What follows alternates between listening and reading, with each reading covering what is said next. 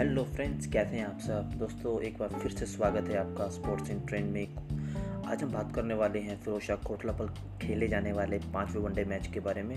दोस्तों, आज team India में शायद हमें एक दो बदलाव देखने को मिल सकते हैं। जैसे कि इस टीम में आपको वापसी रविंद्र जडेजा की वापसी दिख सकती है और साथ ही साथ आपको बता दूँ मोहम्मद शमी भी इस टीम में खेल सकते हैं।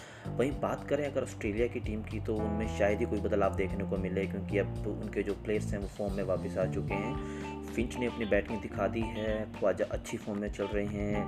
हैंडस्कॉम की तो बात ही क्या है यार, ये बल्लेबाज, स्मिथ की तरह खेलता है और स्मिथ से भी तेज़ ही खेलता है मेरे ख्याल से।